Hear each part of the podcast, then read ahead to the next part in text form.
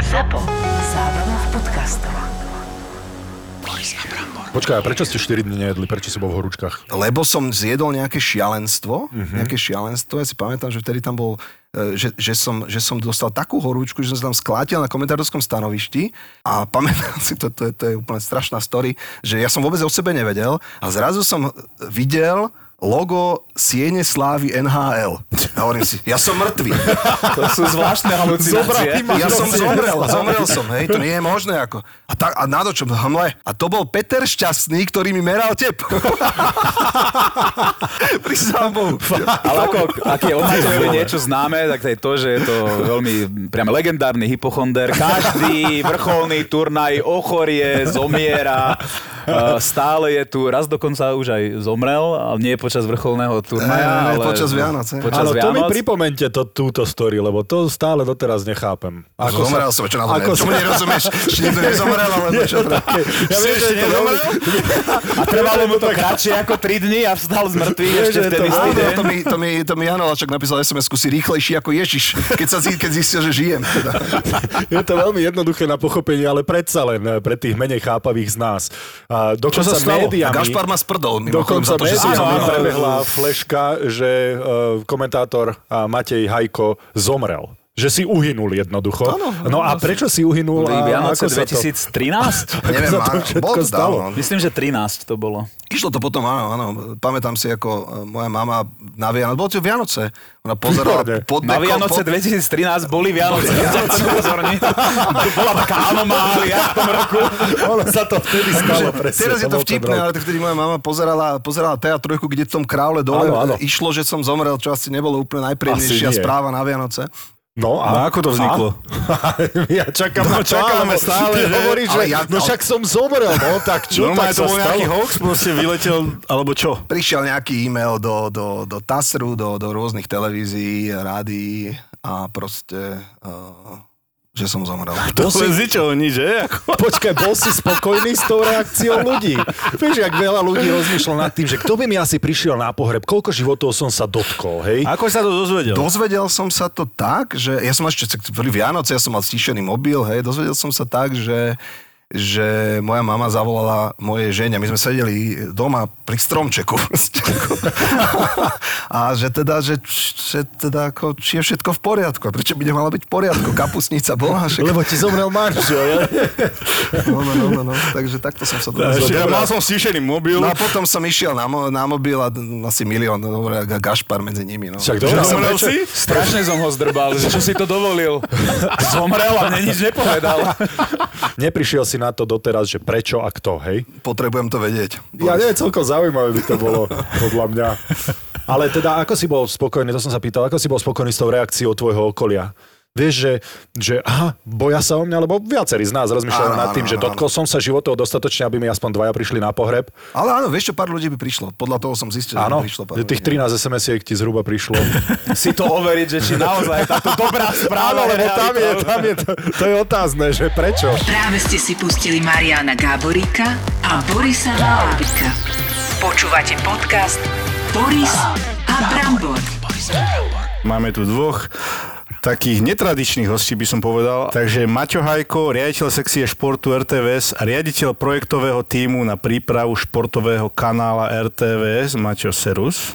Ahoj, keďže si povedal, že dva je riaditeľi a musel som sa dvakrát pozdraviť. A Pali Gašpar, športový komentátor RTVS, takže tento hlas musíte poznať takisto aj jeho face. Čaute. Áno, ja som ten škarečí, čo je tam s Borisom. A prečo netradičný? Myslíš, že nešportujú títo dvaja páni? Nie netradičný, ale takýchto pánov, ktorí sú výrečný a majú to všetko za sebou, čo my tu robíme. Už skoro rok. Za sebou, chlapci. Tak ďakujeme, že si nás takto už odsúdil k nečinnosti. Pomaly končíme. Ja si myslím, že ich určite veľmi dobre poznáte po hlase a takisto aj po tvári. Áno, a povedzme si pravdu, že tie tváre sú naozaj do rádia, že sú to audio tváre. Takže toto vám určite viacej vyhovuje, ako byť na obraze. Vidím, že si začal zostraboriskovať, ale neboj sa. Ešte tu nejak vodičku popijem, čo si mi pripravil. Inak chalani, aby mali rozviazanejšie jazyky, tak majú tu naliate nejaké to červené vínko. Čisto zo zdravotných dôvodov na krvinky. Ale nie, tak títo dvaja chalani nás posadili medzi víno. Áno. Tuto my väčšinou. Vy to nevidíte, ale okolo nás je samé víno. Ako prepáč, a ja ho nemám piť. No? A už vieš, že prečo sa u nás hostia tak rozkecajú väčšinou a prečo je to vždycky také zaujímavé. Ale vy máte asi množstvo skúseností a ja začnem asi tým. Môžem, Bramborko? Hneď tým, že či sú títo páni preslavení. Ja viem, že ty si riaditeľ, Matej, ale to tu nikoho nezaujíma. Ale to komentovanie, to sú zaujímavé veci. Myslím si, že aj zaujímavé skúsenosti. Koľko vy komentujete? Maťko, Palko, koľko ste za mikrofónom, koľko... Hlavne majstrovstvá sveta asi ľudí budú zaujímať, lebo to sú emócie, to je tá pravá hokejová zábava asi. Áno, tie emócie čo, Pali? Bolo ich neuveriteľne veľa. Aj spolu sme ich zažívali. Aj spolu, tie smutnejšie si ty zažil solo, keď si sa zachraňoval. Ja som aj Nagano zažil solo, ešte smutné. To som ja ešte ťahal kačera. Áno, to boli strašné chvíle. To je 98. Teda, 98. roku. To za mikrofonom zažiť bolo hrozné. Áno, a zažil som, keď si hovoril Halifax. Mm-hmm. To si pamätám, keď Višňa dal rozhodujúci gól v tom nájazde. Proti Slovincom. Som dokumentoval, s Janom Pardavim sme to komentovali, aj celý ten Halifax sme tam odtiahli. A ja som bol taký stuhnutý, že ja som nemohol vstať. Normálne som bol ako zaliatý do nejakého betónu. Vstal som a zabudol som, že mám headset na hlave a som odchádzal aj s tým. Všetko som... Pali, ty koľko to ťaháš? Lebo ty tiež vyzeráš celkom staro. Ale zachovalo. Garážovaný typ, málo mestských kilometrov. Je to také diaľničný typ. Áno, jazdený dôchodcom len do kostola v nedeľu. 2003 som ročník výroby, čo sa týka majstrovstiev sveta. Helsinki. Sa tam Palko zjavil. Maťo bol ešte vtedy rozhlasák.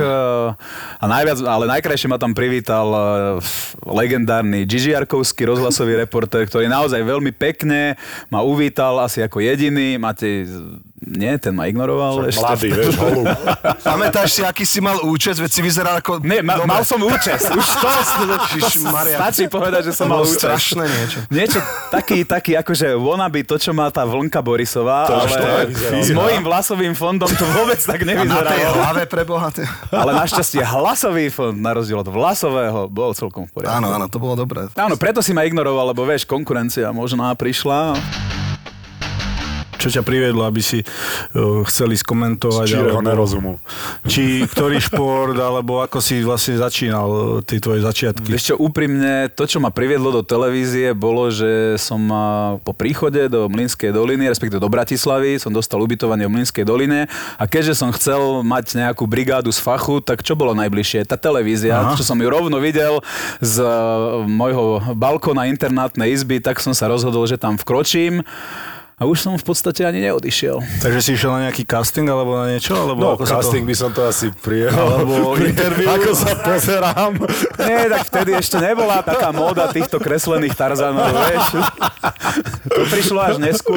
Vtedy sa hodnotili len číre schopnosti človeka. Nie to, ako vyzerá. A vďaka tomu čo som sa povedať? Tam usadil. Čo ty chceš povedať teraz? To bolo dvojzmyselné? Alebo to... Nie, vôbec. Ja som odpovedal Bramborovi na otázku. Čo sa ty staráš do môjho rozhovoru s Bramborom? Ako... Nie, ale to zacítil som tam trošku taký atak. On, keď začal v telke, ja som mal síce za sebou prvých 8 majstrovstiev sveta.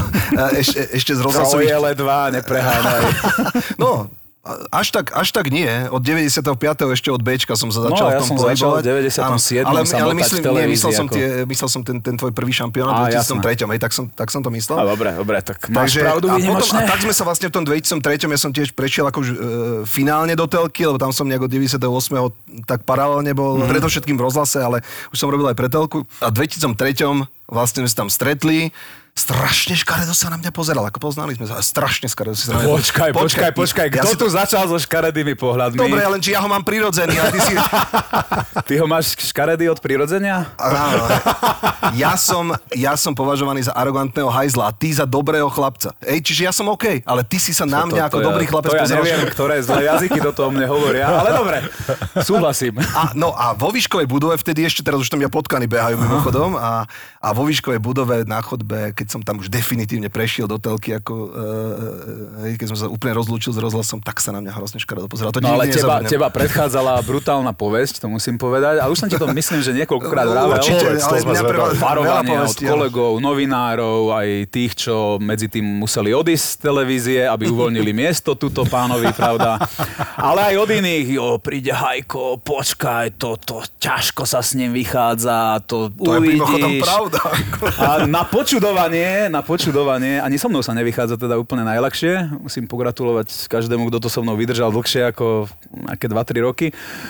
Na počudovanie, ako sa hovorí, to mínus a mínus dalo plus a celkom nám to začalo po istom čase, nie úplne vždy, tá éra tých vražedných pohľadov tam bola, ale po istom čase to začalo celkom chlapať. No až sme sa stali rodinou, to neviem, či viete, že sme rodina, akože, hej? Reálne? Sme reálne rodina, pretože Palko je krstným otcom mojej dcery, takže naozaj od toho, ako Palka varovali predo mňou celkom oprávnene, sa to skončilo až tak, že naozaj aj po profesionálnej stránke, aj po ľudskej stránke, dovolím si povedať, opravom, ak sa mýlim, že to ako zafungovalo dobre. Minule som videl jeden taký highlight športového vlastne komentátora, myslím, že v Tampe, keď Tampa dala víťazný gól teraz...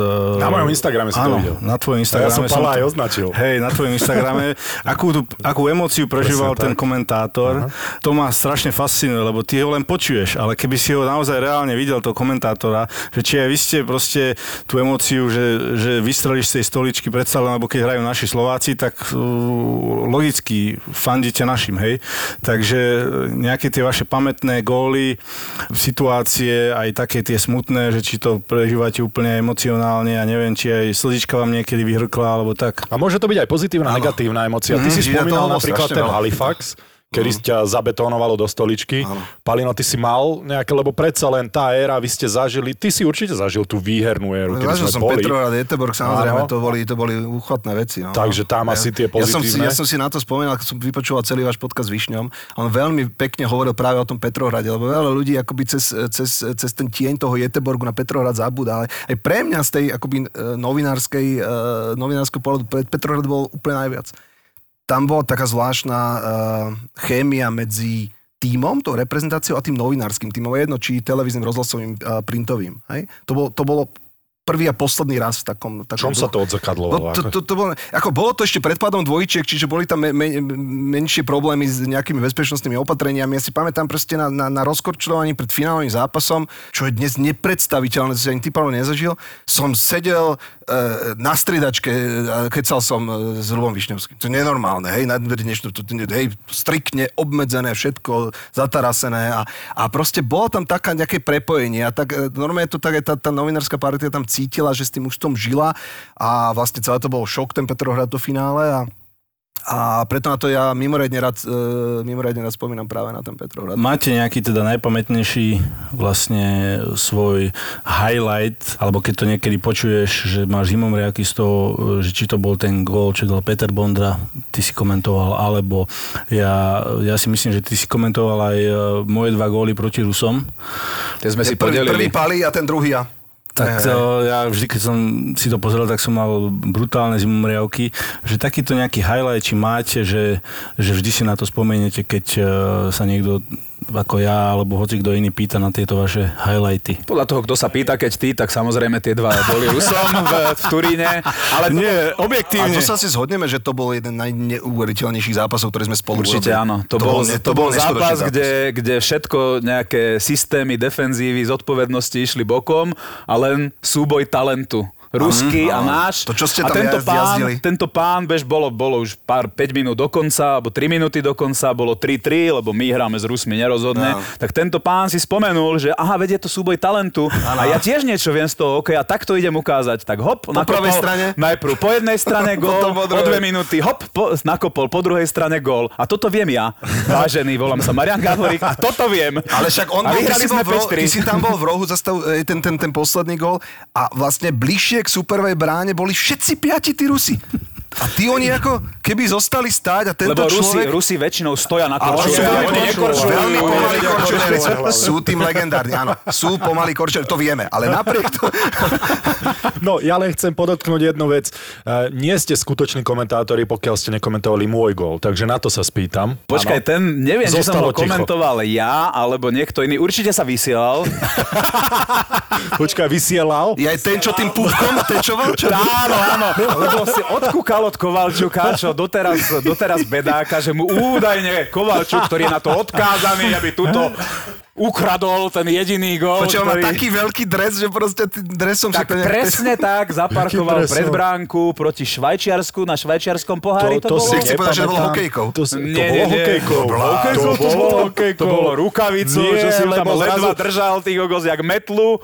To bolo hokejkou, lebo ja sa pozerám, že kedy to vystrelí a zrazu mi volá, čo mi buchlo, alebo volá, to buchol do čoho. Ja teraz opäť si dovolím trošku pripomenúť prečo, keď máme hovoriť o najpamätnejších okamihoch. Komentátorskej kariéry spomíname na gól Borisa Valabika na bezvýznamnom turnaji, ktorý o ničom nerozhodol. Hej, to bol nejaký Boris Cup. Áno, áno. Ten si vlastne založil kvôli tomu, aby dal ten gól. Ja by som to chcel upraviť. Je dôležitejšie komentovať jeden z 500 gólov, ktorý dá tento nejaký tu chlapec, že vraj hrával hokej. No, alebo ten jeden jediný v reprezentácii, ktorý dal tento chlapec. Čo je pamätný, čo je vzácnejšie? Ak máš hokejové kartičky, zbieral si hokejové? Ty nie. Som sa zbláznil. Ty si zbieral hokejové? Nie. Dobre. Ja som zbieral hokejové kartičky. Mal dobre som 500. Dobre si robil, lebo si sa často dostal k tým dobrým hráčom najbližšie, ako si mohol. Mal som 500 kartičiek nejakého hráča. Potom som mal jednu jedinú. Jasné, že tá jedna jediná. Preto tam mám voľakého Ulf Dálena. Ale počuj, my sme práve kvôli tomu uvažovali aj nad nákupom tej kazašskej ligy, aby sme, lebo tam už bolo pravdepodobné, že by možno dal aj 2 góly za sezónu. Dal si 3, no vidíš to. Bolo to v hre, ale ten pomer cena-výkon, predsa len cena tvojho jedného gólu by bola vyššia, ako keď sme kúpili NHL-ku a vysielali sme Brambora. No ale môžem vám ešte niečo prezradiť? No, boli to určite jedný z takých pamätných gólov, tie 2-2 Rusom, lebo celý ten zápas bol pamätný, ja na ho nikdy nezabudnem. No a Pálko, keď spomenul, že som legendárny hypochonder, tak naozaj 24 hodín pred týmto zápasom som nemal hlas. A mal som 40-ky horúčky. Ja som si ich nevymyslel, ako to teplomer zmeria, hej? Ako to... Si to šúchal do beky, že keď si bol malý a nechcel si ísť do školy. Nemal som hlas a pán doktor Jančovič ma vtedy dával dokopy, váš tímový doktor. Počkaj, ale a kľačiansky recept, legendárny môj, čo som ti vždy poradil, teraz no, povedz, absolútne zneguješ? No nepomeň. No tak med do teplého mlieka? To som si tiež dával. No. Lebo najskôr tam nejaký taliansky doktor za mňa došiel, dal mi tam nejakú šumienku aj za 40. A potom kľačia... Ibuprofény. No, ale o toto bolo pamätné, že sme to dali dokopy a sadli sme si potom, aby sme už uzavreli tému Slovensko-Rusko, hoci to bolo pamätné, sadli sme si do autobusu po tom zápase a povedali sme, a Pálko, a sme sa tak zhodli, povedali sme si, na tejto olympiáde už nič vlastne neuvidíme. Hej? Že to už bolo všetko, nič lepšie neuvidíme. To by ste ju museli vyhrať vtedy. Áno. To bola škoda. Tam ti to poskakovalo s Čechmi pred bránkovou čiarou za stavu 1-2. A vieš, kto ti vtedy zabránil takto? Áno. Jagr sa prvý raz v živote ocitol pred vlastnou bránkou. Čo tam robil? Práve vo chvíli, keď túto Brambor mal vyrovnať ten štvrťfinálový zápas. Tam tými 120 kilami proste ma... zastavil. No a to sú tie pamätné situácie, ktoré si ako komentátor zapamätá. Pamätám si, že to... Áno, vtedy to už ten komentátor, keď komentuje ten národný tím, proste tlačí do brány. To bolo už posledné minúty, asi som komentoval ja, predpokladám, a to si už úplne presne nepamätám, ale myslím, že áno, a to už proste tlačíš, to máš chuť vstať a prísť tam, hej, ale to sa nedá, samozrejme. A to sú tie veci, ktoré si fakt z tej kariéry, hoci odkomentuješ tisícky hodín alebo koľko zapamätáš neuveriteľne. Hej? Ale sú samozrejme pozitívne, jasné, Peťo Bondrov gól a ďalšie, a ten Višňov v Halifaxe a ďalšie, a kopu spolu. Ja som jeden môj, ktorý bol absolútnym, jeden z highlightov toho, čo som si mohol zakomentovať, som vlastne ukradol, ale nie tebe, ale Ivanovi Niňajovi. Vo Vancouveri? Vo Vancouveri demov nájazd Rusom. Lebo jasne, ak si pamätáš, tam sa to už točilo, že už išlo po tých nájazdoch, ja neviem, koľký, 8 nájazd, alebo už bolo veľa. A som sa tak vnútorne naštval a som si povedal... Myslím, že kto išiel pred ním, či Joško Štimpel, alebo Mišo Hanzuš, išiel ten nájazd pred ním a som si tak vnútorne povedal, lebo vždy si my ako povieme, že kto robí koho nájazdy, aby sa to aj tam striedalo. A na Ivana vyšli v tej chvíli tie naše a už som sa tak vnútorne naštval, že počkaj, kamo, ty si už mal toľko šancí ten gól dať, že sorry, tento si zoberiem ja a vyšlo to teda, tak pozdravujem aj Ivana, aj Palka niekde, snáď nás počúvajú a tiež si spomenú na túto chvíľku, takže a bol slovo jeden asi z najikonickejších gólov celkovo našej reprezentačnej histórie, ale naozaj bol to ukradnutý gól, tak to chodí niekedy. No. Ale fakt, že ako keď pozeráš ten hokej, bez toho, bez tých komentátorov, bez tých takýchto úplne momentov si zober, že keby si ten gól, hociaký gól pozrel, že máš úplne ticho televízor, tak to potom si to dáš hlasnejšie a počuješ toho komentátora, ako to prežíva, tak tebe sa to násobí v sebe proste 200-násobne, rozumieš ma? No, je to pridaná hodnota určite. To je ako neuveriteľné. Hlavne to, že keď ešte komentujete ten domáci tím, predsa len komentovali si aj iné zápasy, finále, Kerala, nejaká Kanada s niekým a tak ďalej, ale tam sa až tak neviecuješ. Vieš. Tam musí byť to, čo hovoríš, to srdce. Tak to si môžeme požičať nášho kamaráta, legendu Gigiarkovského. Ten o tom vždy hovoril, že proste, že ako je to dobre robiť túto našu robotu, musíš ju robiť so srdcom. Áno, musí to byť fakticky správne, vedomostne, jazykovo a tak ďalej. To je všetko, to je samozrejme po primeranej odbornej stránke. Ale keď tam to srdce nie je práve v týchto zápasoch národného tímu, stretávate sa s tým, že vám diváci práve že vyčítajú? Ja som práve preto som hodil to video tej Tampy, ktorú si spomínal a označil som tam Pala, pretože ja som zaregistroval niečo také, že na čo ten Gašpar tak hučí. Ešte stále áno. Píše sa rok 2020, ešte stále áno. A to musím povedať, že keď sme sa my vlastne ako komentátorsky dali dokopy, to bolo ten rok 2003, 4, 5 a naozaj sme ešte viac začali tlačiť v tej chvíli na pílu, lebo každý komentátor, aj tí naši predchodcovia to prežívali viac. Ale to, čo sa dialo vtedy, pred tými 15-16 rokmi, tak to len bola búrka nevôle, že ako si to my vlastne dovolujeme. Že prečo my sem Ameriku prinášame, hej? Áno. Vieš, lebo to je ten americký hokej. Prečo zvýšiš hlas? Prečo zvýšiš väčšia dynamika, vlastne toto, hej? Ako... Predĺžiš ten gól, lebo nemôžeš povedať gól. No tak, ale bolo to v 85. Sme mistri sveta. Koniec. Koniec koncov aj v 76. Karol Polák po Panenkovom dloubáku, v 76. Belehrade tiež oznámil svetu. Ano, sme majstri Európy na rok 76. Asi v takejto dikcii. Bola iná doba a určite tu nejako neznižujem ten jeho odkaz. Jasné, ale jednoducho teraz doba je zase zmenila, iná doba. Sa zmenila, konfrontujeme sa s úplne niečím iným, stále sa na nás valí jednoducho. Áno, aj z tej Ameriky chodí veľa príkladov, ale prečo nie? Pretože oni ten televízny šport robia najlepšie, či sa to niekomu páči, alebo nie. Po obrazovej, zvukovej stránke. Pozrieme si, aj nemám problém, aj ruský prenos, KHL-ky si pozrieť, ale potom si pozriem ten americký z NHL-ky, pozriem si Super Bowl, lebo to je absolútny etalón toho, čo momentálne sa deje vo svete športu v rámci televízneho stvárnenia a vidím tam niečo úplne iné. A to je to, čo sa nejako snažíme nasledovať. Ale... Ja si to vlastne pamätám aj z tých takých brazílskych, argentínskych líg z futbalu, keď oni tam vlastne, keď strelí niekto gól, tak oni tam idú go. Vieš, to majú súčasť, si to stopujú. Ale v tej Južnej Amerike tie rastliny a všetko možné. Úplne inak nastavia na ten zápas. Presne, ale toto, ako som už naznačil, že teda ten komentátor ti to ešte znásobí o neviem koľko 100-krát. Takže... To musí, lebo ak je zápas super, tak je to pre nás strašné uľahčenie roboty, môžeme zahodiť prípravu a iba sa vezieme na vlne a chytíš flow toho zápasu a ideš s tým. Ale ak ten zápas nie je dobrý a taký sme si my spolu zažili v Košiciach, čo to bolo nejaké... Teraz som to spomínal a to bolo... Áno, nudný zápas o ničom. A ešte aj 1-0, to sa to skončilo. Nebolo to Veľká Británia, alebo to bolo tuším 1-0. Že s Maťom, že ste komentovali nejakú Britániu s neviem kým a že ste sa debatovali úplne o niečom inom, že aj tak nás nepočuli. Sme nevedeli, že je zápas. Nevieš, že je zápas, len tak pomimo sa deje a dobre povieš, že niekto je vylúčený a čo. Ale vieš, aké dobré ohlasy som na to mal.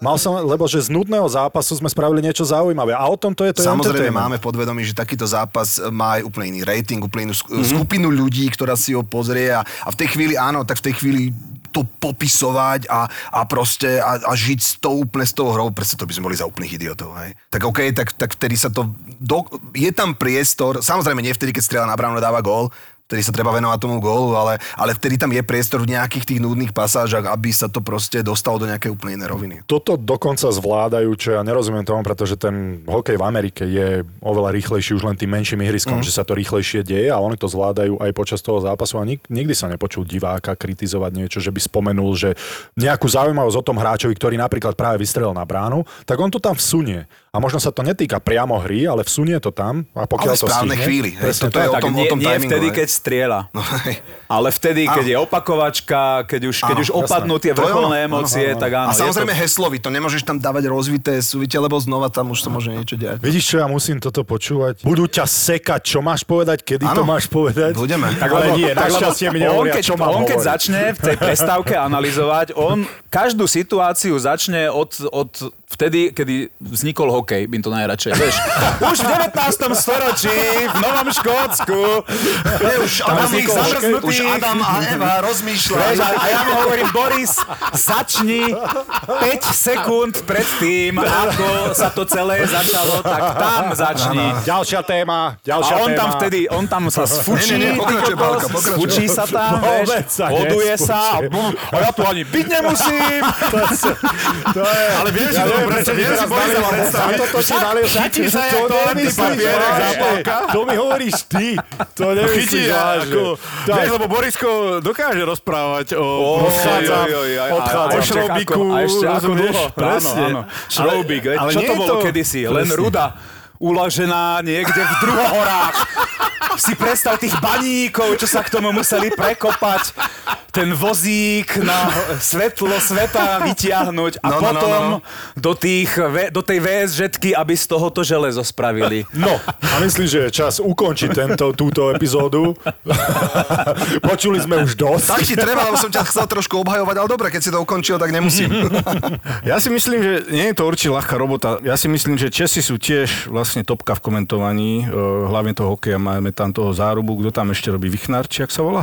Petr Vichnár už nie, bol jeho predchodca, Mišo Dusík. A tiež niekedy aj ja, a čo aj poznám ľudí, niekedy som si zvykol prepnúť na niektoré zápasy vlastne na tých Čechov. Ako nič zlom, len hovorím, že či aj počúvate alebo pozeráte tie české prenosy, že či sa aj od nich niečo dá naučiť, alebo ja si vždy pozriem našu slovenskú televíziu, ale iné zápasy, niekedy si fakt, že prepnem na tú Česku. Že Ešte stále ako. Ja len hovorím akože môj názor. No a zrazu sa to zmenilo, čo? A zrazu ste so mnou. Nič zlom, ale ja len hovorím, že Boris, pomôž nám, prosím. Boris, my sme to tak nemysleli. Že ten balán, že či aj od nich niekedy niečo vlastne, či sa dá aj od nich niečo naučiť, alebo či len z toho západného sveta, z tej Ameriky. Samozrejme, od každého to sa spálo od Nemeček, potom mu výnimočne nechám na chvíľu slovo. Ale vieš čo, nemusíš, lebo čo slovo, to je urážka. Ale ne, samozrejme, že sa pozeráme za hranice, ale prečo by sme sa mali pozerať iba do Česka? Ja sa pozerám práve na to komentovanie za morom. Jasné. To je pre mňa hokejové komentovanie, ku ktorému sa chceme všetci priblížiť. Hej? A to naozaj proti kolegom, sú to naši kolegovia, kamaráti z Českej televízie, sú vynikajúci, špičkoví, kvalitní a samozrejme v niečom môžu byť lepší, v niečom horší a plný rešpekt, kolegiálny, absolútne. Ale pre mňa je podstatné naozaj pozerať sa na tú úplnú špičku, a to je za morom. Lebo odtiaľ si aj oni berú inšpiráciu. Ale zase neznamená to, že ich vynechávame, lebo áno, pozrieme si, lebo to, že čerpáme v podstate z jedného zdroja, neznamená, že Oni si berú, vieš, oni sú tiež svojbytní, originálni, kreatívni. Oni si zoberú niečo iné, my si zoberieme niečo iné a vidíme, že možno to, čo sme si zobrali my, nie je úplne tá pravá cesta a urobíme to opačne. Oni takisto vieme veľmi dobre, že nás majú pod celkom podrobným drobnohľadom, takže tá kontrola samozrejme tam je, ale tá prvotná inšpirácia naozaj. Prečo by sme si mali už od tej sprostredkovanej inšpirácie hľadať, keď ideme k tomu originálnemu zdroju? To máš podľa mňa ako s hráčmi. Aj pri tréneroch by to tak malo byť, ale to vidíme pomenej, ale pri hráčoch vyrastá niekto na Slovensku alebo hrá slovenskú extraligu, tak sa nebude pozerať na českú extraligu asi, ale bude sa pozerať do NHL. Tam ho bavia hráči. Tam od nich si zoberie nejaké finty, ktoré potom opakuje na tréningu. Čo sa týka tých spolukomentátorov, že napríklad ako ste prišli na Borisa, alebo akým štýlom si vy vyberáte tých svojich... A to aj mňa zaujíma. Boris jednak... Mne píšu proste nejaké známe, čo mám. To je toho Valabika mi vybav, ten vyzerá výborne. A prečo ti píšu známe so zlým vkusom? A jednak, že dobre vyzerá v tej telke, ale aj má čo povedať, čo ako... Ja som s Borisom, my sme sa fakt možno párkrát na nejakom zraze stretli, alebo možno už len raz. Ale ja som nevedel, že má takéto akože schopnosti, že aj dobre vie rozprávať v tej telke.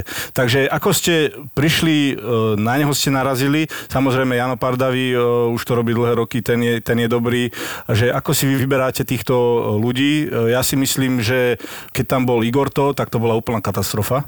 To sa na nedalo pozerať. Ale Igora si v jednej veci, alebo v niekoľkých veciach si musím zastať, lebo on naozaj, a on sa stal tej cerusky nejakým synonymom. A vieš, ako sa hovorí, že revolúcia požiera svoje deti. A toto sa stalo aj jemu, ale on tu zaviedol a dlhé roky aj držal nejaký štandard.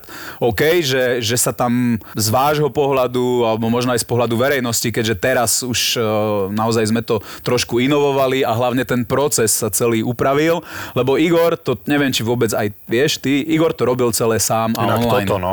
Hej, on si to sám kreslil, sám a v reálnom čase, vtedy, keď to hovoril, tak to aj analyzoval, kdežto teraz sme jeho nasledovníkom situáciu výrazne uľahčili. Oni vyzerajú veľmi múdro a inteligentne s tým tabletom, ale celé to, čo vidíte, im to naprogramujú ľudia, ktorí naozaj vedia robiť s tým programom. Však ja som to zažil, ja som s Igorom to, myslím, že prvé majstrovstvá sveta sme spolu robili. Dánsko 2018. A on to bral, že to je jeho, čo bolo úplne v poriadku a mal to o to ťažšie, že si to sám, tak ako Palo povedal, naživo musíš aj rozprávať, aj kresliť. To nie je jedno. Teraz podľa mňa je to zložitejšie trošku v tom, že ty si musíš vybrať, keď už môžeme ísť do detailov, môžeme to rozprávať o tom. Vy ste tu páni, čo sa nás pýtaš. Nalej mi ešte pohár vína a môžeš čo chceš. Môžem si to aj domov zobrať. Nie si v štúdiu, nie si v prestávke, to ťa mám pod palcom. Teraz si musíš prvých 10 minút ideálne vybrať nejakú situáciu. My sme sa o tom inak nikdy nerozprávali. Nejakú situáciu, to znamená, že ty si prilepený, volakto ti príde niečo rozprávať a ty nemôžeš ani snažiť sa dávať pozor, lebo ujde ti vtedy niečo. Vtedy dohadujeme honorár s ním väčšinou. A predstav si zápas, ktorý je, niekedy sa to stane, nikoho nechcem uraziť, Detva Liptovský Mikuláš napríklad je 0-0 a ty si musíš vybrať nejakú situáciu z toho, povedať to tomu grafikovi, povedať mu, väčšinou chalani sú perfektní v tom, čo robia, ale nie sú to hokejisti, takže ty mu nemôžeš povedať, že označ mi centra, lebo to dáva na ľavého beka. Ty mu musíš povedať, označ mi tohto, ten sa posunie sem a všetko detálne musíš povedať, kde si chceš dať pauzu, koho chceš označiť, komu chceš dať menovku, kde sa bude hýbať a všetky tieto veci musíš počas povedať. Vlastne tej tretiny ty to tomu vlastne rozprával, aby to nachystal nejakú situáciu a vlastne čo aj z tých 3-4 situácií, ktoré mu povieš, tak jednu si vyberieš a tu okomentuješ tak, a robíš to vlastne... Tak, presne tak, len je to časovo náročné a potom ty musíš na jednej strane hovoriť jemu, čo má robiť a na majstrovstvá sveta to bolo inak dosť komplikované, keď sme boli na štadióne, čiže hluk, ruch. A ešte si spomenúť aj na detaily z tej hokejovej histórie, hej, v tom Novom Škótsku, to zamrznuté jazero. Deje sa niečo, čo si jedným okom stále musíš pozerať ten zápas, nemôžeš sa od neho úplne odrezať a na druhej strane hovoriť kamarátovi svojmu, že čo má robiť, lebo ozaj sa stali z tých chalanov, sa stali moji kamaráti, to sú špičkoví. A to sme inak radi, to bol aj náš nejaký taký zámer, aby tá väzba medzi nimi fungovala tak, že mu nemusí naozaj už vysvetľovať Boris alebo Rasto Konečný, ktorý je druhý v tejto pozícii tiež. A to sa veľmi dobre, že jednoducho tie vzťahy už sú v osobnej rovine, už nie je to len tak, že prídem do roboty a tam ma čaká nejaký človek. Ale keď si ešte o tom Borisovi hovoril, a tu musím vyvrátiť jeden mýtus, ktorý aj Boris sám šíri, že som si ho vybral na základe nejakého článku v novinách. Nie, toto som sa chcel spýtať. To je presne to, čo som sa chcel spýtať. Ten článok v novinách mi len pripomenul, že sa ti musím ozvať a že ti treba zavolať, lebo túto domácu úlohu si my robíme a riešime v podstate po každej sezóne, že rozmýšľame, ako ten tým trošku refreshnúť, ako mu dať nejaký nový impuls a ty neuhádneš. Z roka na rok idem na zmluve, rozumieš tomu? Normálne mi to takto podhodil, že si na tenkom ľade máš len rok. Stále si. A obnovuje sa. A ty neuveríš, že kto dal na teba tip. Neuhádneš. Povedz nahlas. Neuhádnem. Nechcem tipovať, lebo ja som... Mariana Ďurianová? Ne, o tej som počul, že ty si ju chcel do podcastu, Brambo, tak neviem, prečo ti prišla na um. Lebo som ju chcel do podcastu. Tedy ešte Mariana nebola v našej redakcii, inak by určite tento tip prišiel od nej. Prišiel od vás z Trenčína. Parďo? Nie Parďo, Citrón. Citrón. Bol to Citrón, s ním som rozoberal nejaké veci. Predstav si, to počujem prvýkrát, ale... Tak sa poslucháči niečo nové konečne dozvedia už po 3-4 hodine. My sme od vás veľa neočakávali od hostí, takže toto... Citrónikovi napíš ďakovnú SMS-ku. Musím. Bol to on, ktorý si spomenul, že ty si mal vždy v kabíne v plno rečí, hoci si tam bol asi 12 krát za tú reprezentáciu, ale rečí, ty kokos, jak keby hral 150. zápas, vieš, a múdri boli jak rádio. A pritom ja som s Citrónom nikdy nehral. No a pozri, s ním si nehral, ale taký silný dojem si zanechal v tých ľuďoch, čo tam s tebou hrali, že ešte to Citrónovi považovali za potrebné oznámiť a on zase nám. Toto keď videlím dvoma, ako väčšinou tvojich vecí musím, tak mi to prípada tak, že ozaj musím ďakovnú SMS-ku poslať. Bolo by to teba... Prečo si to ešte neurobil? Pretože prvýkrát počujem túto informáciu. No a Borisko potom museli prísť na nejaký červený gauč sa teda otestovať? Castingová sofa. Kde bol castingovú sofu síce máte, ale ja som na nej nebol. Prvý zápas. Čuduj sa svete v Nitre. No. Áno? Nitra Miškovec bol zápas. Tam si bol odpanený, hej? Áno. Čo si spolukomentál. Takže Pali Gašpar ťa odpanil, hej? To si nepamätám. To si nepamätám. Mám túto pochybnú česť. Deflorátor Gašpar, to je koniec. Tak ale, vieš čo, ale Valabikov deflorátor, to si dám ja na vizitku, počúvaj. Bože, ale to bola éra, pamätáš si, to sme si ešte výkali. Áno, bola to veľmi profesionálna. Áno, to bola tak, že... Tak prídeš niekde, ja som slušne vychovaný mladý stredoeurópan, tak neviem, že či to o mne vieš, ale už áno, a tak prídeš do nejakého nového pôsobiska, tak určite. A hlavne, keď pán vyzerá, že má 65 rokov, tak jasne, že mne bude, že... Nazdar, Pali. Počkaj, ty si rozmerovo stredoeurópan, okrem toho, čo je vidno? Štandardný. Okrem toho, čo je vidno. Nadštandardný. To mnohé poslucháčky teraz trpko zaplakali. Nadštandardný. O sebe hovorí, že je normálny človek. My sme sa rozprávali o tom, čo vidíš. Tomu teraz vôbec nerozumiem, však som videl na Facebooku, že si kúpil takéto veľké auto, čo si tí chlapi s malými vtákmi kupujú inak. Prečo sa toto otáča proti mne? Počkaj, ty máš Gčko, ty čo rozprávaš? Toto není až také. Prečo to teraz na mňa hážeš? Lebo ty sa najviac smíš. Dobre, už si môžu pobiť, Pali, píme víno. A vy si tu budete s preloženými nohami pozerať sa na nás. Ja len čerpám zo sociálnych sietí, ako čo som videl. Tento podcast sa teraz premenil na roast Borisa Valabika. Áno, akože, aj nechápem, ja som tak nevinný, veď ja som vás sem tlačil, vy nevďačníci. Predstav si, že toto by som ti robil teraz v komentovaní, veď to by bolo hrozné. No, skús to. Skús to raz a uvidíš. Čo hovoríte na túto celú situáciu, čo sa týka vlastne tejto korony? Mali ste aj vy určite nejakú pauzu, čo sa týka komentovania. Vlastne šport sa zastavil na pár mesiacov a teraz aj to komentovanie pred prázdnymi tribúnami a celkovo, že ako to bude vyzerať do budúcnosti. Že či to... Bude vôbec komentovanie? No, bude vôbec šport? Toto naozaj... Áno, pýtajme. Lebo keď nebude šport, nebude ani komentovanie. To prázdne tribúny, to je jedna katastrofa. Určite pre vás, alebo teda kedysi pre vás by to bolo. A hrať pred prázdnymi tribúnami si vieš predstaviť? Dobre, Kazachstan nič. No, tak ako... NHL pred tými plachtami, ktoré sú na tribúnach. Aj tie letkové obrazovky. Ten hokej, ja si myslím, že tie prípravné zápasy, ktoré mali, tak tam to vyzeralo úplne, tí hráči sa museli cítiť fakt ako na tréningu, potom ja si myslím, že zvykli trošku, ten hokej na tej obrazovke nevyzerá zle, ale predsa len ten impuls a ten taký feedback od tých fanúšikov ten hráč potrebuje a dodá ti to takú extra jump, extra ten skok Tok ti to určite dá, ale aj pre vás, ako keď komentujete pred tými prázdnymi tribúnami, proste musí... Mne sa ľúbil, keď som pozeral Ligu majstrov, veľmi sa mi ľúbilo, že dali ten podmas fanúšikov. No, v tej telke mi to chýba. NHL to nedávajú? Nie. A to je práve aj ten point, čo som Európskej ligy bolo. Áno, to, čo v európskom futbale, to ide. A je to úplne legitimné a správne a snažia sa lebo to, čo ty máš ako hráč, že tiež to potrebuješ od tých divákov, potrebuje to aj poslucháč doma, potrebuje tú atmosféru cítiť. A dodať mu ju je správne. Máme tu zase inú filozofiu v NHL-ke. Nie je to. A tiež nie preto, že by oni neboli technicky schopní to spraviť, ale tiež na základe nejakej debaty rozhodovacieho procesu dospeli k tomu, že to tam jednoducho nedajú. Ale je tam trošku rozdiel, pretože hokej v zámorí má... Aj za normálnych predkoronových čias má jedno z veľmi vzácne a zvláštne špecifikum, čo ja osobne veľmi túžim, Paľo o tom vie, ako ho dostať aj k nám. A v tých štandardných prenosoch z NHL proste počuješ hokej. Zabrzdenie korčule, puk, mantinel, všetko počuješ. Je to samozrejme... A to práve, že nie. Toto nie. Je práve tá špičková technológia, že toto práve nie. Ty nepočuješ to, vieš, jak z nášho futbolu, priraj tam, vieš, a toto.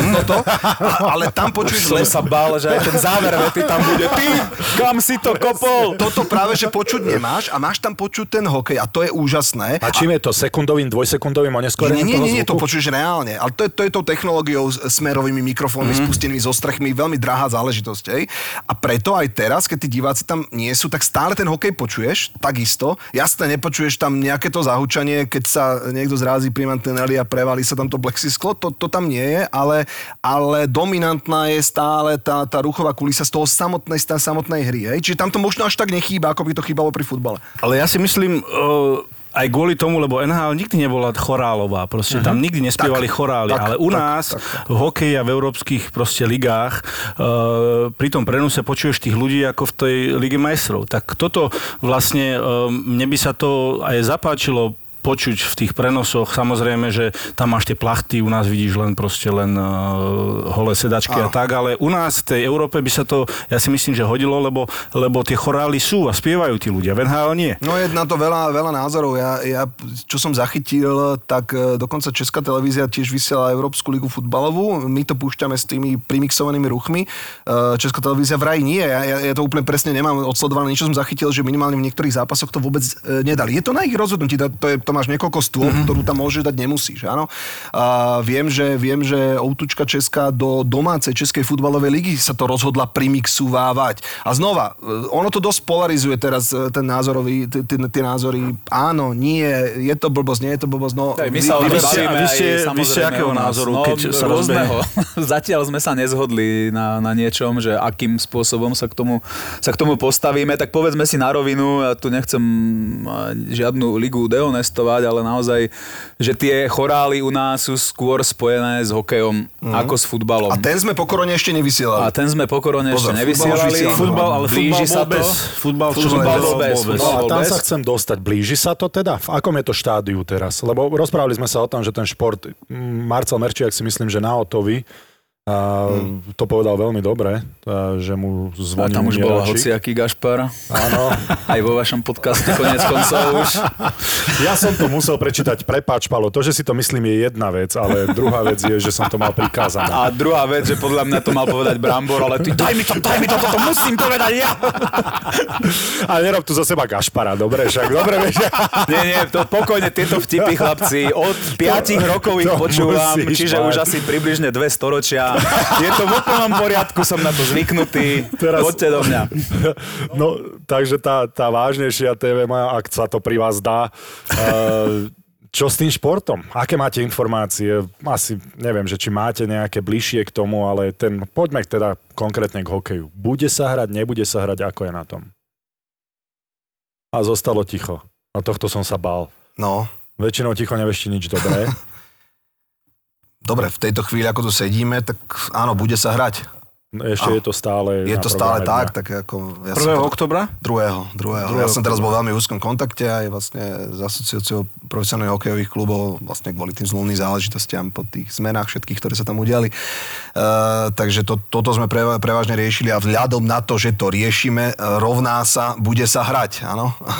Rozbehol sa ten superpohár, ale predovšetkým veríme, že sa rozbehne liga a že ju budeme vysielať tak, ako plánujeme, ale to, čo povedal Marcel na Otovi, je jedna veľká pravda. Ja som z toho takisto vydesený, ak sa niečo vážne neudeje, tie kluby zomrú. Proste reálne zomrú. To teraz nie je iba o tom pocite, o tom, že ľudia bežní potrebujú tú športovú emóciu, chcú sa dojť zabaviť, chcú sa dojť uvoľniť do divadla, na koncert, na šport, kam inám. Áno? To, že nemajú, to je jedna vec, ale proste, ak chceme udržať profesionálny šport na Slovensku, kluby potrebujú tých pár eur za ten nešťastný lístok dostať.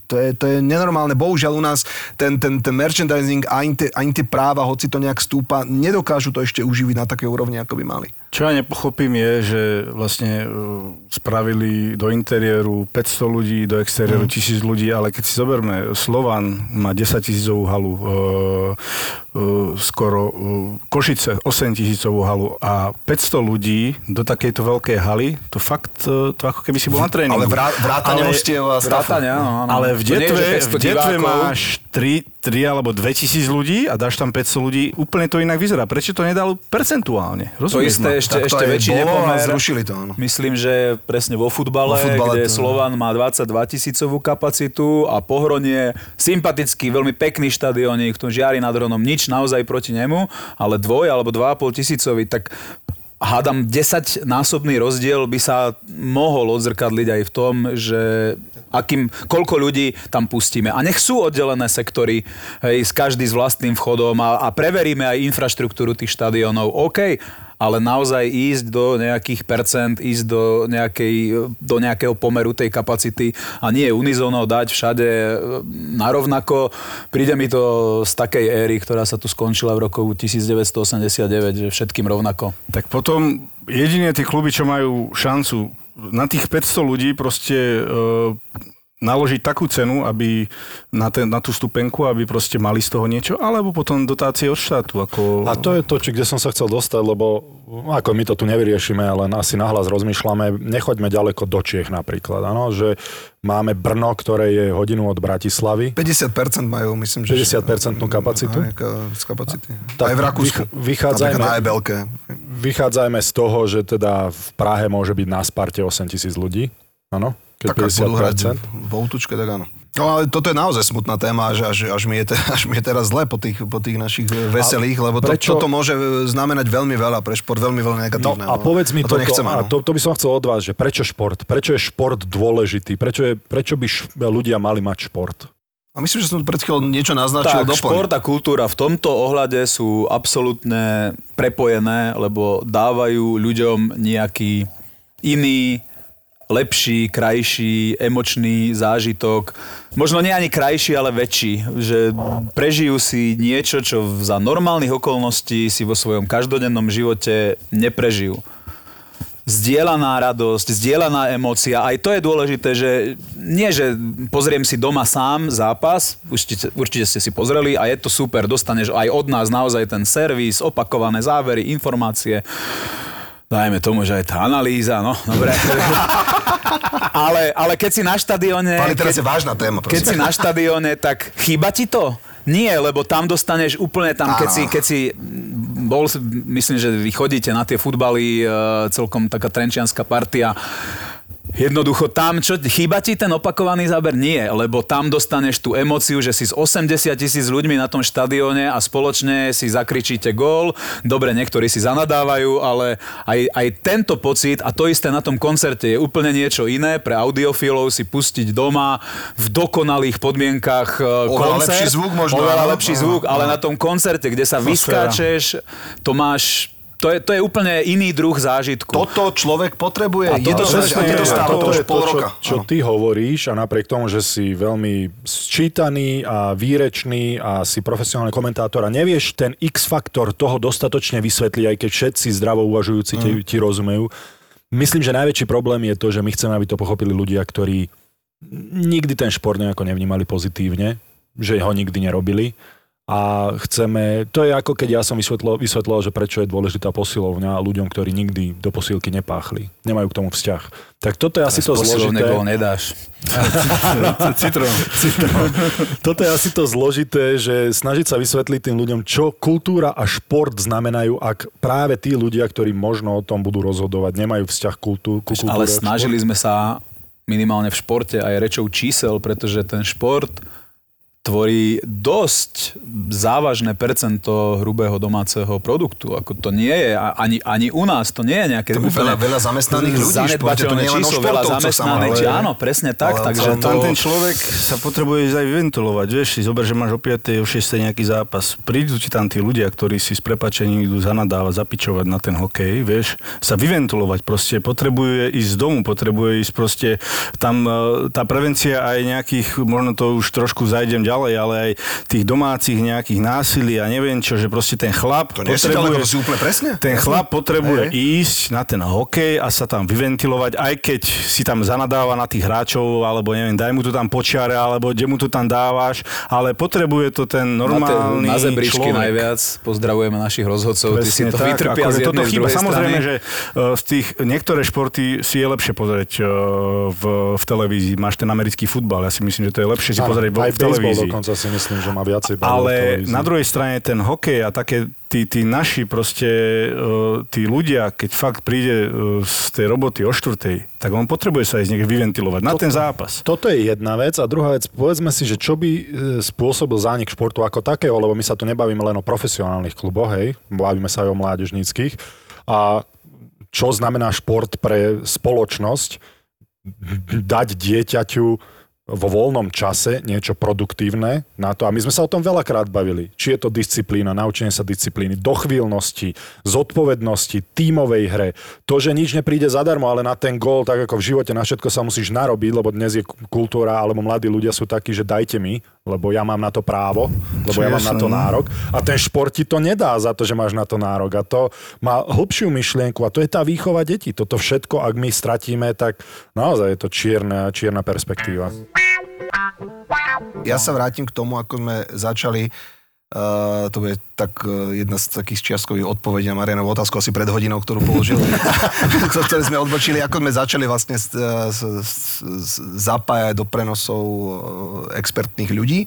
Či už ich voláme ako hostí, spolukomentátori, experti. Vtedy som si všimol, to bolo vlastne v 2006. Do Rigy sme prvý raz išli takto ako pri dvojčkách na majstrovstvá sveta. A vtedy som si všimol jednu úžasnú vec, ktorú som si okamžite uvedomil, že vlastne začali sme akoby v jednom kolektíve robiť s profesionálnymi športovcami, bol tam vtedy Pardio, Edo Hartmann a Citrón v tej Rige. A keď sme sa bavili, keď sme si urobili nejaké porady, chceme to, aby to bolo takto, tak zrazu som tam cítil, že tam je tá disciplína, že oni sú zvyknutí, že kurník šopa tak. Teraz je tu niekto, kto o tom vie viac ako ja, nejaký môj tréner v úvodzovkách, áno, tak to budem rešpektovať. Proste to rešpektujem. Ten šport naozaj naučí disciplíne, rešpektu, nejakému rešpektu voči nejakej hierarchii a vôbec systému. A zrazu som zistil, že konečne s týmito ľuďmi sa fantasticky robí, lebo to nebude proste spochybňovať, hoci mal názor, veď sme sa bavili, to nebolo, že sme tak. Ale proste rešpektoval to, čo sme hovorili, keďže sme mali už naozaj mnohoročné skúsenosti a vlastne potom následne videl, že to, čo hovoríme, keď sme to zrealizovali, aha, ty vole, však to tak naozaj funguje. Hej? A toto presne dokáže vybudovať v tom človeku, aj mladom, aj v dieťati, práve šport. A veľmi dobre hovoríš, pretože aj ja teraz zo svojho súkromia poviem, keď som chcel ísť na policajnú školu, to nebude vtipné, je to len taká moja spomienka na to presne, čo ty hovoríš. Keď som chcel ísť na policajnú školu, tak mama ma odhovárala slovami, ty nevieš rešpektovať autoritu. Tak si ma pamätala, ja som v 16, v 17 odchádzal zo Slovenska a mal som problém. A ty nevieš rešpektovať autoritu, ty nebudeš dobrý policajt, ty nemôžeš ísť na policajnú školu. A takýmito slovami som mal 31 rokov. Čiže dlhé roky v podstate ma nemala pod dohľadom, dlhé roky ma, dá sa povedať, nevychovávala, tak ja som sa tak zasmial, že mami naozaj si myslí, že by som vedel robiť profesionálny šport, ak by som nerešpektoval autoritu. Presný opak práve, že, ale áno, ten šport, presne tak, ako hovoríš, a viem to z vlastnej skúsenosti, ťa naučí tej disciplíne a naučí ťa niekedy sklapnúť pety, zasalutovať a povedať, že áno, tak nadriadený mi to povedal. Ale myslím si, že vy máte skúsenosti aj, veď verejnoprávna televízia, bežní zamestnanci, bežní ľudia aj s tým, že volakto vám povedal, že to tak robiť nebude. Práve preto som ma mimoriadne potešila tá spolupráca práve s tými športovcami, ktorých sme zrazu dostali do týmu ako kolegov.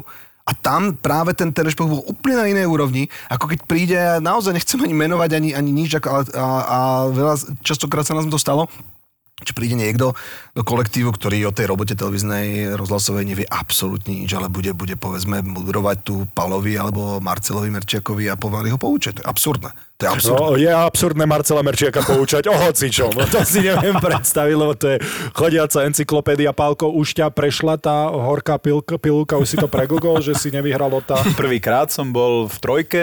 Nemáš za čo. Ďakujem ti, Boris. Čo si myslíš, že prečo? A to je teraz na rovinu si povedzme. A dokonca, najviac som sa zabával na tom, že 19 ročníkov ankety, nič, ani záber a zrazu za prvých 20 minút toho prenosu tam asi 5 krát zaznelo moje meno, raz tvojich úst, dobre, tak si dúfam, že som nebol posledný. Nie, nebol si posledný. Dobre. Potom ešte v tej dokrutke to doznelo, ktorá bola mimochodom výborná, sa mi veľmi páčila, takže to... Koho to bol nápad, tá dokrutka? Naša nie, to... Vy ste to dabovali, ale tie Áno, tie deti sme nadabovali a... Ty, Slavo Jurko a Marcel Merčiak, ja som sa veľmi pobavil. Pálko bol v trojke prvý raz, ale je rozdiel byť v trojke s Merčiakom alebo Ďurianovou, vieš, to... S Merčiakom a Jurkom ešte dokonca. Takže vieš, takže až tak by som za tým nechválil, ale dobre. Ja som s dvoma Prešovčanmi. Proti gustu. Pozor, s dvoma Prešovčanmi, chlapci, to je divoký východ. Nevyhral si síce, lebo ja tiež mám svoje limity. Nie som Copperfield, ale nejaký balíček vďaky, alebo nejaký, ja neviem. No balíček vďaky bol, že vy ste mohli prísť odovzdať tú cenu, lebo to zase kto vybavil, myslíš? No, lebo to na tebe určite nebolo, lebo ak by to bolo na tebe, tak by si nás zamuroval doma. Nie, teba solo, ale zobral si aj toho brambora. Pozrieš, aký si z neho posratý, to je neskutočné. No dobre, koho to bol nápad, že pôjdeme s týmto tu? Že s tým pôjdeme do televízie, pretože to je veľká novinka, o ktorej sme sa ešte nebavili a naši poslucháči o nej nevedia. A už ponovom dúfame, že aj naši diváci sa o tom dozvedajú až teraz. Takže koho to bol nápad a bolo to tým vydieraním, ktorému sme vás podrobili a tie vyhrášania. Tie úplatky. Ísť do televízie ako také, alebo ísť do konkrétnej tej televízie, v ktorej pôsobíme?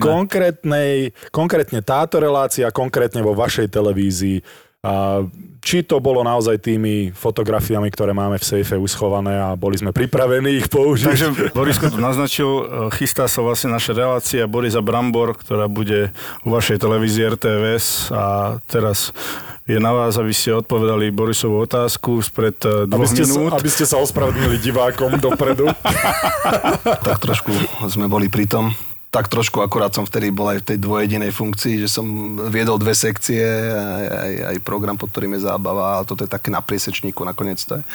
Patrí tá relácia sekcií športu, z čoho ja sa veľmi teším a máte nejakých ľudí, ktorí sú skúsenými producentami a potom to už bolo iba o našich rokovaniach s nimi, aby sa to dokázalo nejak nastaviť tak, aby to splnilo účel. Pretože ja si myslím, že taká talk show, taká late night show, môžeme volať, jednoducho u nás vôbec nie je.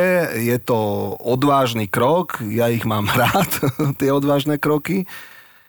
A ja verím, že to prinesie to, čo my ako televízia, vedenie televízie od toho čakáme. Ja si myslím, že sme tomu vymysleli veľmi, veľmi dobrý aj časový slot, aj deň a relácie, ktoré predchádzajú tej vašej, lebo to je pri tvorbe toho programu to najdôležitejšie v televízii, čo je vlastne potrebné, aby ten program zafungoval.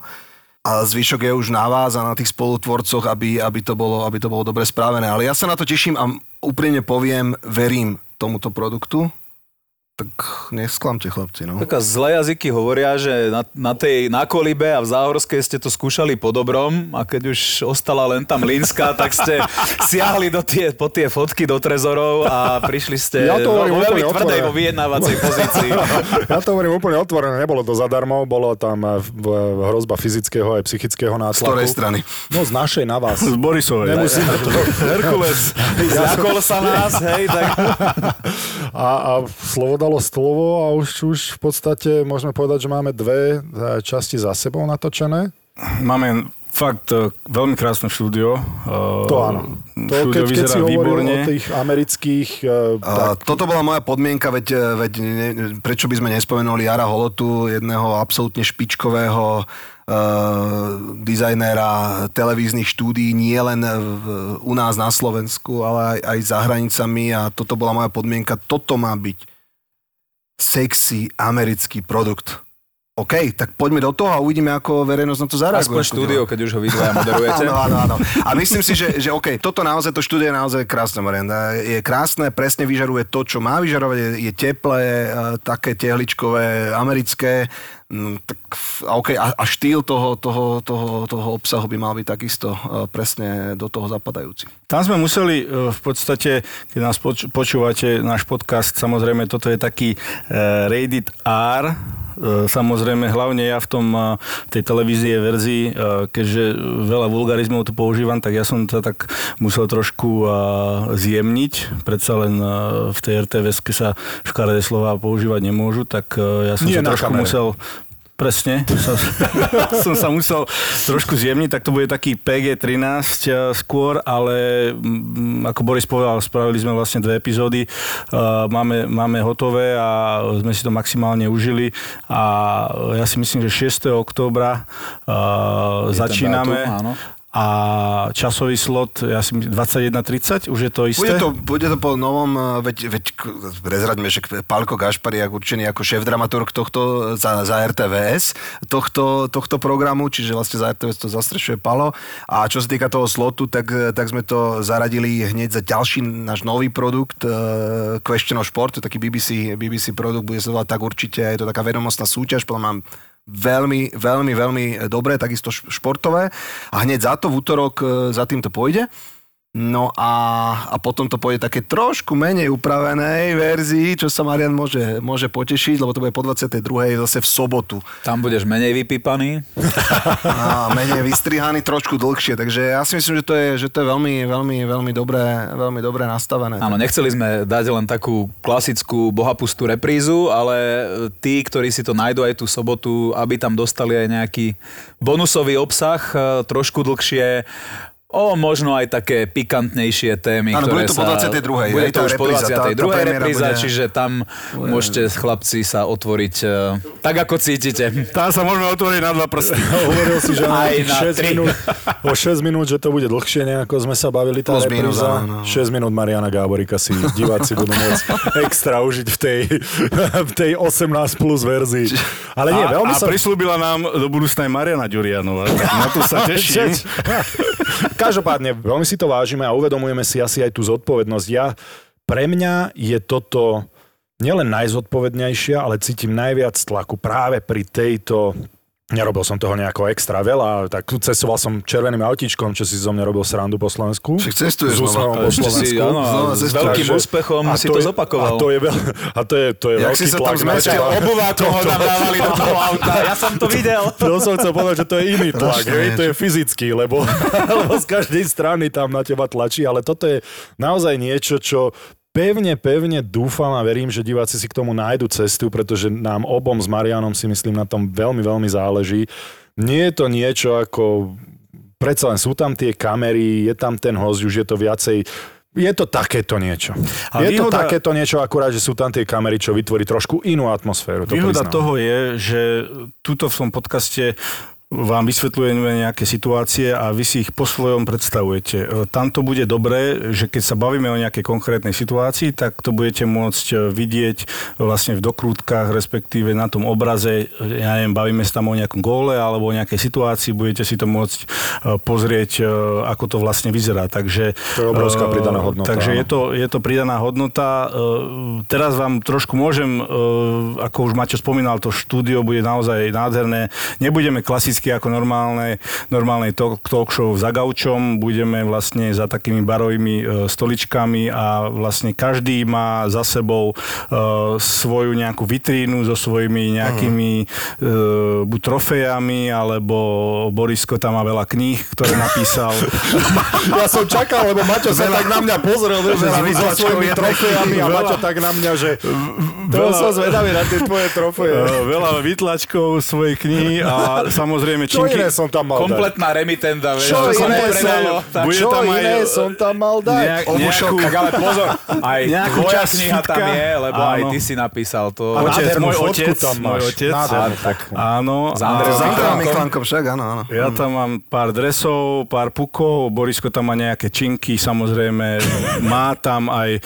Marián tam má jeden puk, ktorý môže vlastne celú Borisovú kariéru symbolizovať, lebo to je ten puk, ktorým dal 5 gólov Lundqvistovi a Boris dal 5 gólov.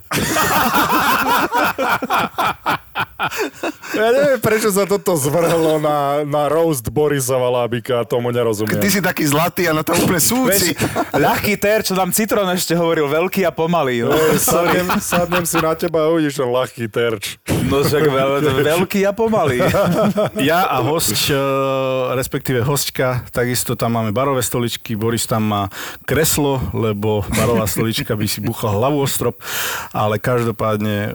My sa veľmi tešíme a verím, že aj vy, naši poslucháči, sa zmeníte na našich divákov v RTVS. Teším sa aj na to, že tam zatiaľ čo tento podcast je viac menej ladený športovo, až tak veľa nešportových hostí ste v ňom nemali, nejakí sú. Samozrejme túto stopu tam chceme držať aj v tej relácii, ale že sa to bude striedať, že tam budú aj hostia zo sveta showbiznisu či kultúry, akokoľvek to nazveme, možno aj z nejakých iných oblastí, keď natrafíme na zaujímavých ľudí. Práve na toto sa veľmi teším, lebo to, že vo svete športu ste vy dvaja doma, o tom sa baviť nemusíme, ale aj...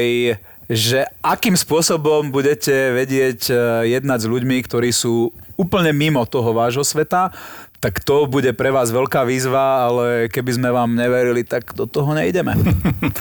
Každopádne bude to na RTVS 1 chodiť.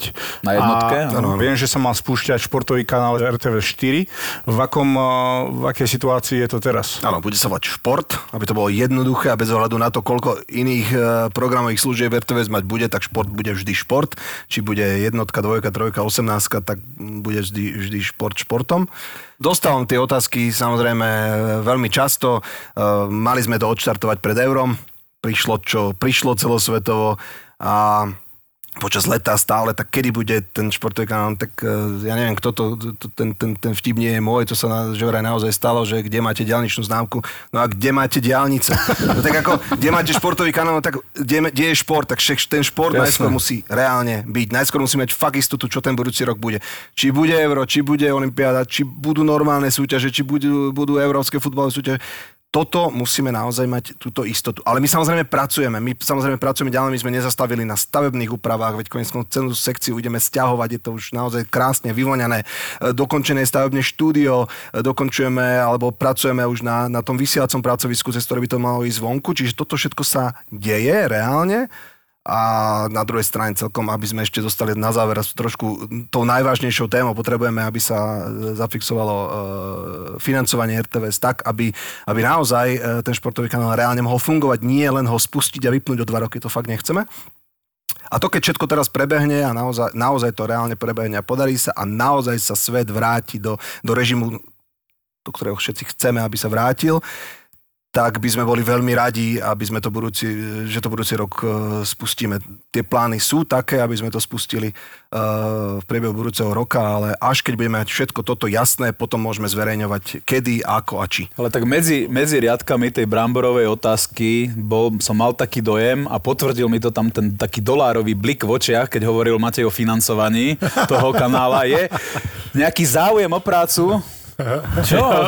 Okrem tohto podcastu, Brambo, tak s tvojim vozovým parkom nejaké transportné služby by si mohol poskytovať, ale teraz tu na stôl, keď dáme, nehovorím, že tak pravidelne ako Boris, ale sem tam návšteva v hokejovom štúdiu. Bezo mňa ale. Bez teba, Borisku? Bez teba? Asi so mnou, no ale s niekým z nášho hokejového týmu.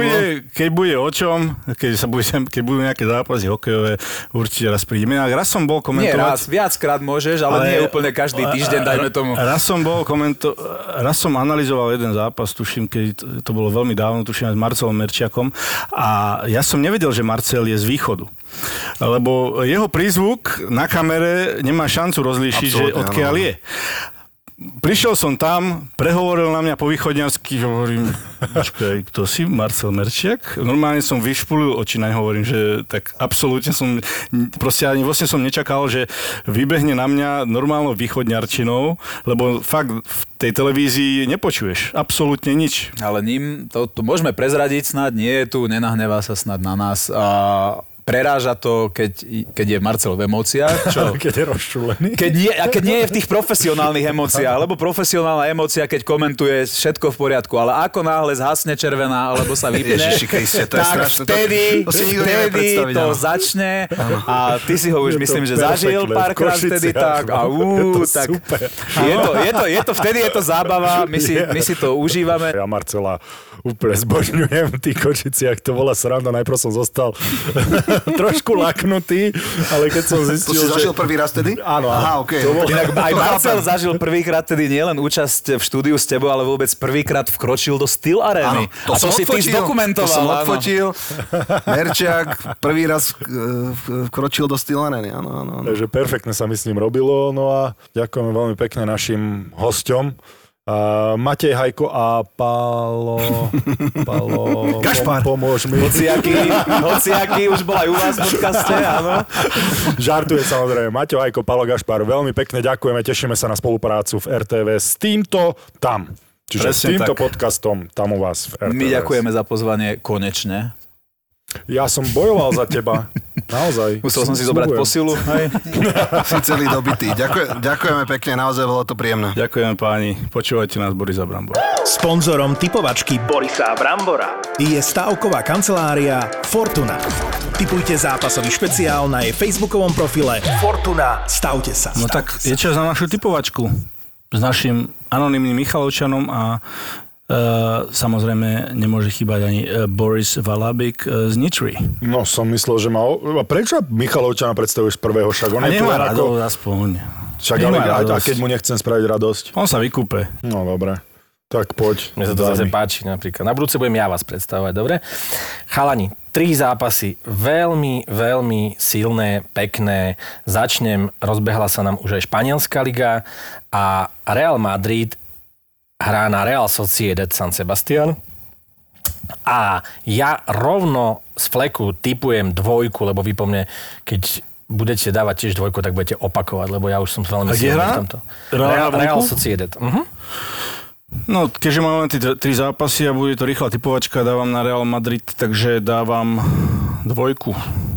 Áno, a to netypicky si typol, lebo ty väčšinou presne ideš do opaku rozumu. Vo väčšine prípadov, nielen čo sa typovačky týka, ale aj bežného života. A teraz, čo sa stalo? Čo sa stalo? Sledujem. Sleduješ futbal. Sledujem futbal. A zrazu si zistil kvôli dynamickému pozeraniu televízie a priamo futbalu, že Real Madrid by mohol vyhrať nad Real Sociedad. Nie, ja vám to tak poviem. A čo sa týka futbalu a klubového, môj syn začal zbierať kartičky futbalové a podľa toho. To je také špeciálna metóda. Dobre, 2 samozrejme. Fantastický zápas som našiel hneď v 2. kole Premier League. Tak nemusel som ho hľadať veľmi síce. Chelsea, Liverpool. Tak ja dávam z fleku X-ko. Predstav si, čo ťa tomu doviedlo? Neviem, 2 silné mená Chelsea, Liverpool. Chelsea posilnená teraz celkom. Chelsea hrá doma, ale... X, tak sa mi to ľúbi, Kríš. Lebo aj mne sa tam páči X-ko, ale nechcem po tebe opakovať. Chelsea, Liverpool, no ale tu dať niečo iné ako X je... Aj, dám aj ja remizu. Jednotka, chalani. Predstav si. Musím vedieť. Koho tam dostal Chelsea? Ronalda, keď si hneď z fleku dal jednotku. Že posilnilo a teraz volá aký Achmut Chlam Slem. No, tak to sa volá nejak. To veľmi rádi hráč z Bayern Leverkusenu nechceli pustiť a keď mi dáte sekundu, tak ho nájdem a keď nie, tak ho nenájdem. Tak ho nenachádzaj. Kai Havertz sa volá. Silná posila, áno. X. Ďalej, a posledný zápas? A posledný zápas je špeciálny zápas a to je fakt špeciálny zápas hlavne pre túto dvojicu, ktorej sekundujem. Špeciálny zápas si môžete klasicky, štandardne tipnúť na facebookovej stránke Fortuna. Stavte sa. A klasicky, štandardne môžete vyhrať aj 30-eurové poukážky, pokiaľ si tipnete ako ja. A ja sa veľmi teším. No, oficiálne správne, hej? Aby to bolo jasné, ne? Že ľudia budú tipovať ako ja a budú si myslieť, že vyhrajú 30 € poukážku. Dobre, takže ak si tipnete správne, tak, ako ja. Tak, ako ja. A Trenčín, Nitra. Tuto nebudeme nejako. Toto si naozaj musel rozmýšľať, ako ja budem teraz rozmýšľať, ale bez rozmýšľania dávam jednotku na Trenčín. Ako bez ale debaty. Prečo? No však, lebo som z Trenčína. Ale veď ty chceš vyhrať. Ale však práve preto dávam Trenčín jednotku. Hlavne, že ty si typoval Česko-Slovensko, čo sme mimochodom, Slovensko-Česko dokonca, čo sme mimochodom my, ty si ako typoval? Ja som prehral, ja som typoval na Slovákov. Všetci sme typovali na Slovákov. Som dal remízu, tuším. Ty si dal remízu. Aha. Tak nevyšlo to. No ale teraz mi to videlo, dám jednotku bez debaty. Ideš. Ale si Slovák a typoval si X-ko. Ideš, dávam jednotku. A Trenčan si menej ako Slovák. Nekomentuj moje typovanie. A mňa to len zaujíma, ja chcem vedieť, ako sa dopracuješ k takémuto nezmyselnému typu. Daj jednotku a bude to zmyselný typ. Počkaj, Nitra hrá doma, hej? Nitra hrá u nich. Nitra hrá vonku. Mm-hmm. Jednotku. No. To je ťažšie pre teba, kamarát. Ja v tom mám jasno, absolútne. Áno, máš v tom jasno. Mm-hmm. Ja dávam X. X-ku som ti chcel poradiť aj ja. Ďakujem ti veľmi pekne. Nepotrebujem tvoje rady z Michaloviec. Takže Borisko, X je 1 a... X a ja. Takže tam X. Bude 0-0, lebo to bude najťažší zápas sezóny. Aha, ja že najnudnejší ideš pozerať. Ne, to som mal na jazyku, ale opravil som sa. Že pozerať, najnudnejší ideš povedať. Bude to silný zápas. 0-0. Ďakujem vám, chalani, veľmi pekne, mi cťou byť tuto pri vás a pri tejto mise jedla. Ak budete mať šancu sledovať zápas Real Madrid-Barcelona alebo Trenčín-Nitra, tak určite si vyberete Trenčín-Nitra, pretože podľa nášho anonymného Michalovčana to bude aký? Atraktívny zápas. Ťažký, takticky veľmi vyzretý a neviem, kde hrajú vtedy Michalovce. Daj to počáre! Vystrel! Sponzorom typovačky Borisa Brambora je stavková kancelária Fortuna. Tipujte zápasový špeciál na jej facebookovom profile Fortuna. Stavte sa. Boris a Brambor. Tony, ľahni si. Potrebujem niečo nahrať. Ľahni si. Čaute všetci, ja som Martin Fenčák, som kreatívnym producentom ZAPO, Zábava v podcastoch a mám pre vás jeden tip, pretože práve ste dopočúvali epizódu so športovými komentátormi a zhodou okolností tento týždeň boli hostiami v inom našom podcaste takisto komentátorské legendy Marcel Merčiak a Ľuboš Hlavena a bol to jeden, že eňo-ňuňo rozhovor a ak vás bavil ten, ktorý ste práve dopočúvali, tak možno budete mať chod si vypočuť aj ten, o ktorom hovorím. Stačí vyhľadať podcast Vo Štvorici na Panvici a budete počuť brutálne historky od Marcela Merčiaka a Ľuboša Hlavenu. Nemáte za čo?